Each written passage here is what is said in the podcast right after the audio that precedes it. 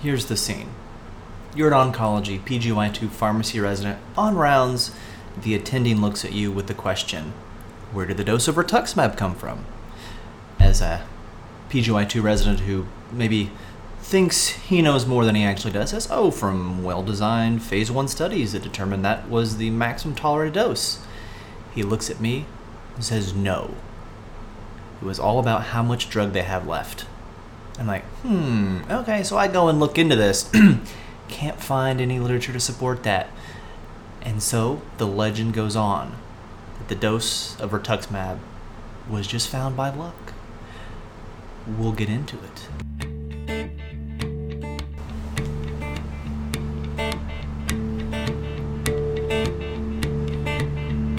Welcome to OncoPharm. I'm your host, John Bossaer. Coming to you from the sponsor of OncoPharm, the Bill Gatton College of Pharmacy here at East Tennessee State University. And today, we're going to talk about rituximab, and we're going to dig into that and see if the, the legend of the rituximab dose is myth or reality. But first, let's talk about rituximab.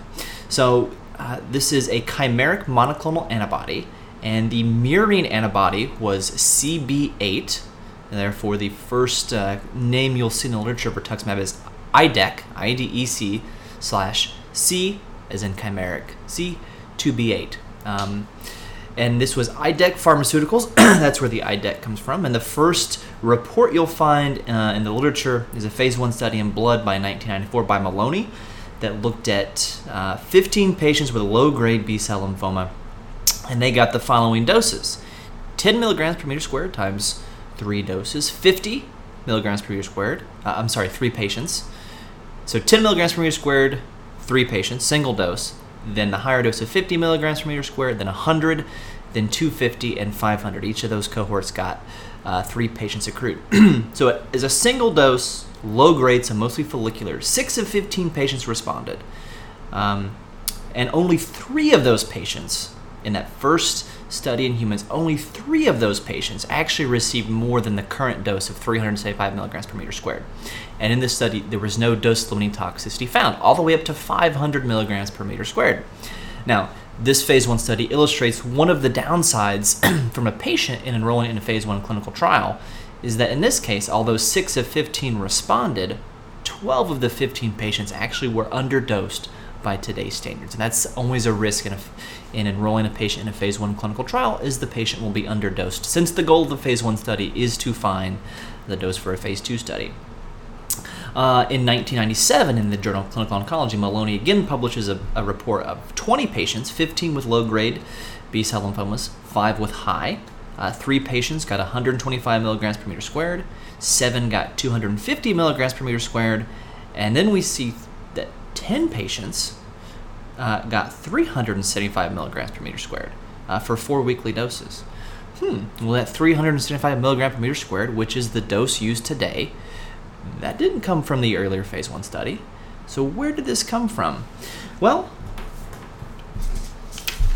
uh, we're gonna we're gonna try and find this. So, um, the ASCO Cancer Progress Timeline, which I kind of use for as a guide of, of what to do for the kind of landmark in oncology pharmacy articles.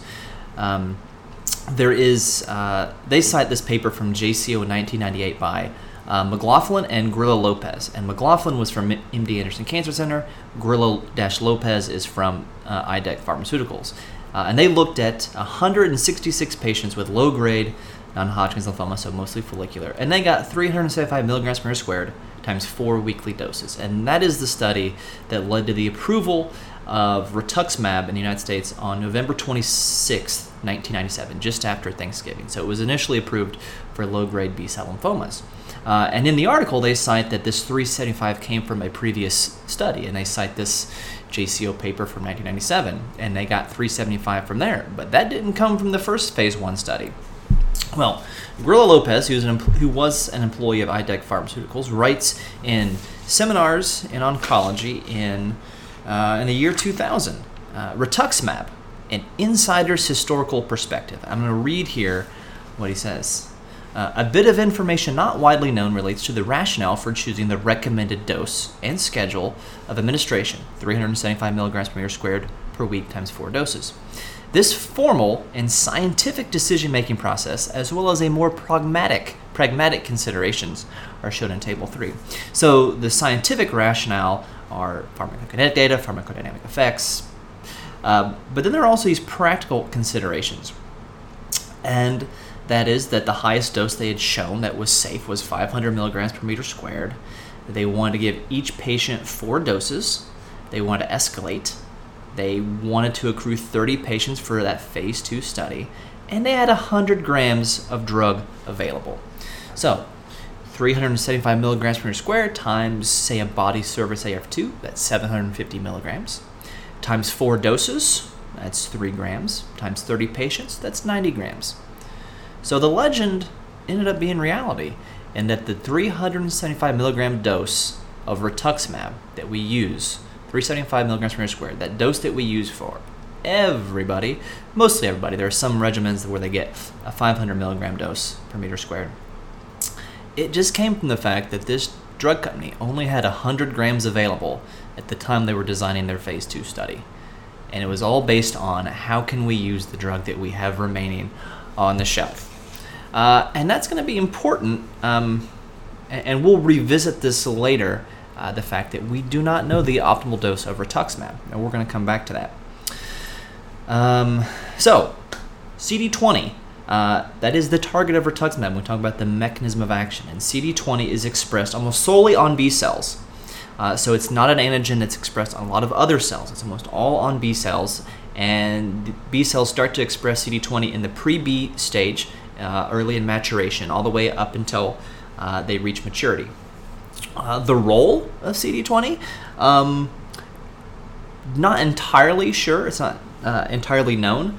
so Riley and Slick Sliwkowski, writing in 2000, also in Seminars on Oncology, have a paper called CD20, a gene in search of a function.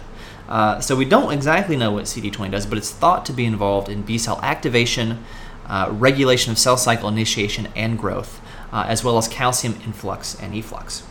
So rituximab binds to CD20, and then it either uh, results in B cell death by complement dependent cell cytotoxicity or antibody dependent cellular cytotoxicity, both of which result in a decrease in the number of circulating CD20 cells. So those are going to be the B cells, both the healthy B cells as well as the malignant B cells, uh, since that's where we use it.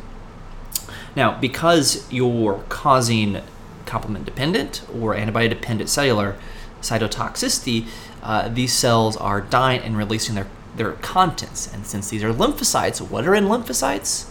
Well, the cytokines, they are the messengers of the immune system. So those cytokine releases cause infusion reactions. Uh, and that is the most common toxicity that we worry about with rituximab. Um, it is a monoclonal antibody. It is a chimeric monoclonal antibody. So you could also have a hypersensitivity reaction where you have, uh, say, an IgE antibody that's already preformed against that mouse portion of rituximab. Fortunately, those hypersensitivity and anaphylactic reactions are not very common with rituximab, uh, unlike, say, uh, they're a lot more common with cetuximab in the southeast. But the infusion reactions we see with rituximab are related to cytokine release. And that is the reason that infusion reactions with, with rituximab are much more common with the first dose, and they're more likely and more severe if patients have a higher circulating absolute lymphocyte count, because it's related to tumor burden. The more active and the more cells there are to, to lyse and to die with rituximab, the more cytokine is released and the more infusion reactions that you get. Um, and it doesn't just have to be the first dose of rituximab. So I want to think about patients with chronic lymphocytic leukemia for a second who get treated, say, four or five years ago with FCR or some rituximab containing chemo regimen, have a great response, their counts come back to normal, they, they're, they're in remission for some years. Their disease comes back. You go back to another rituximab based chemo regimen, even though it's not their first dose of rituximab, because their leukemia is back and they're going to have a high circulating lymphocyte count, you're going to have uh, a concern for infusion reactions with that first dose. So, how do we manage those infusion reactions? Well, first and foremost, uh, we're going to pre-medicate with uh, acetaminophen and uh, an H1 receptor antagonist like diphenhydramine, and then we're going to begin the infusion slowly. And usually, this is going to be uh, based on the package insert 50 milligrams an hour. Now, pharmacists, it makes it easy if you uh, prepare this as a one to one dilution so everyone can just track volume infused. So if it's a one milligram per one mil solution, 50 milligrams an hour is going to be 50 mils an hour. Uh, and then every 30 minutes, you increase the infusion by 50 milligrams an hour, uh, up to a maximum infusion rate of 400 milligrams an hour. Uh, as long as there are no reactions. If a patient starts to have an infusion reaction, and usually that could be fever, chills, rigors, either an increase or decrease in blood pressure, then you want to uh, decrease the infusion rate uh, and just keep it at that lower infusion rate. So if somebody is getting uh, rituximab at 150 milligrams an hour, they have an infusion reaction, so you bump it back down to 100 milligrams an hour uh, and just let it ride at that infusion rate for the rest of the dose. Uh, now, let's say a patient has no problems with infusion reactions with their first cycle. With the next cycle, you can start at 100 milligrams per hour and increase uh, from there every 30 minutes by 100 milligrams an hour, so a faster uh, titration for subsequent doses for those patients who don't have infusion reactions. And then there's also an accelerated infusion that's in the package insert over 90 minutes, but there are certain criteria that patients need to meet. So I refer you to the US package insert for that. And a lot of other institutions are publishing uh, their own uh, infusion reaction, uh, not infusion reaction protocols, but their own rapid infusion for rituximab.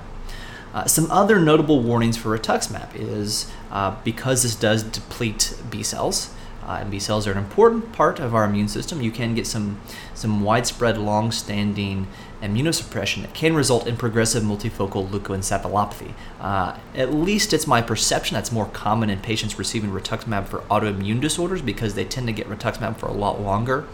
As opposed to oncology, we tend to give it for a finite number of cycles, say six cycles. Uh, you can see hepatitis B virus reactivation, uh, and this is one thing that uh, is something I always look for for any rituximab uh, order uh, is making sure that we have those hepatitis viral serologies ordered before the dose is given. Uh, if they do have a history of hepatitis B, you can suppress and prevent reactivation with entecavir. There's some data for that. There's also some data for some other um, antivirals as well. And then, especially in uh, the rheumatoid patients, you can see a decrease in immunization effectiveness. There's data in the PI about it decreasing the effectiveness of pneumococcal vaccines, and I know that I read a study at some point uh, in RA patients about rituximab, basically rendering the influenza virus uh, vaccine uh, almost completely ineffective. So, where do we use oncology? I'm just going to talk about the uh, where do we use rituximab, and I'm just going to talk about the oncologic indications. I'm not going to talk about rheumatoid arthritis or lupus. This isn't you know Rheumo Pharm. This is OncoPharm. So any any malignancy that expresses CD20, and those are going to be B cell malignancies. So that's going to be ALL. You know, maybe half of ALLs are going to express CD20. Um, the, the B ALLs, um, non-Hodgkin's lymphoma, both the indolent lymphomas like follicular, the aggressive non-Hodgkin's lymphomas like diffuse large B cell lymphoma, and the very aggressive uh, non-Hodgkin's lymphomas uh, like Burkitt's lymphoma. Uh, there's also a, a type of Hodgkin's lymphoma called lymphocyte predominant, where B cells are also B lymphocytes, so rituximab has a role there as well. Uh, CLL, chronic lymphocytic leukemia, uh, as well as um, you know any kind of lymphoproliferative disorder like um, post-transplant uh, lymphoproliferative disease. so to illustrate how effective this is for some of these malignancies, I just want to point out one study. Um, this is uh, from Feugier et al. Uh, in JCO in 2005, and, and, maybe the more landmark study is Bernard Coiffier's study in New England Journal of Medicine from 02.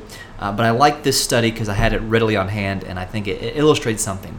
So this is diffuse large B-cell lymphoma patients being treated for CHOP, which was the standard of care, versus R-CHOP, which is the current standard of care. And the five-year overall survival with CHOP was 45%, 58% for R-CHOP. So a 13% absolute benefit of this. That equates to a number needed to treat of 8.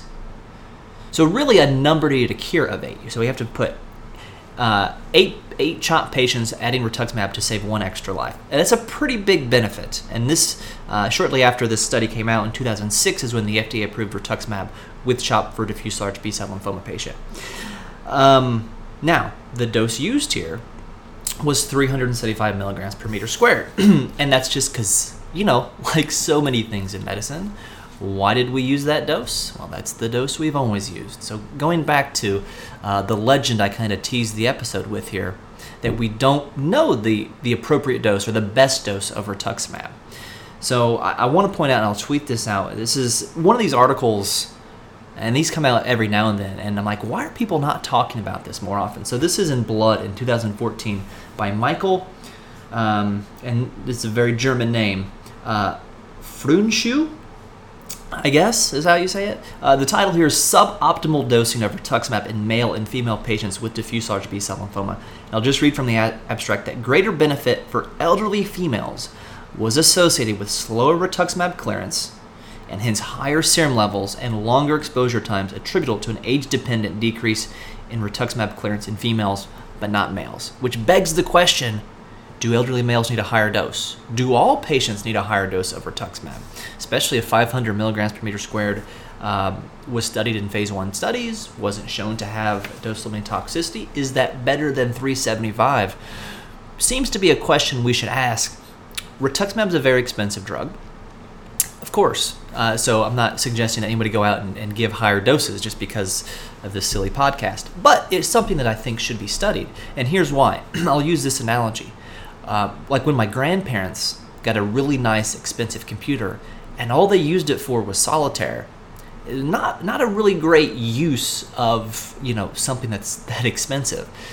So rituximab is so great, the number needed to treat is eight in diffuse large B cell lymphoma. Why are we not doing all we can to get as much benefit as possible from rituximab? And yes, there are some other CD20 monoclonal antibodies, obinutuzumab, ofatumumab, that, that maybe have more, you know, cellular cytotoxicity, cytotoxicity activity. Um, but maybe rituximab's underdosed as well. So again, the number needed to treat here for diffuse large B-cell lymphoma is eight. Go look at the heart protection study, simvastatin versus placebo to prevent cardiovascular events. The number needed to treat for mortality in that study was 56. The number to treat to prevent any vascular event was 19. Still quite a bit higher than a number needed to treat of 8. So rituximab is hugely important for these non-Hodgkin's lymphoma patients uh, and really important for cure, which is why if they have infusion reactions, you don't just stop the infusion and give up. You decrease the dose. Even we've had patients that we have to admit them to the hospital and they've got to get their rituximab over 25 milligrams an hour, and it takes all day. But you, you still do it because the benefit of rituximab is so great. It doesn't have the overlapping um, myelosuppression, peripheral neuropathy that you see with the other drugs in our CHOP or cardiotoxicity. So it's a great add-on drug. So if you're listening to this and you're you're a non-onco farmer, you can keep your statins. I'll take rituximab. As always, thanks for listening. Find us uh, on iTunes at OncoPharm. Um, and, and um, rate, review us, give us give us five stars. Let us know what you like about the podcast, what you'd like to hear more about. Uh, you can find me on Twitter at FarmDTNib, and you can find the podcast at OncoPharmPod. And as always, I hope to see you all a little further down the road.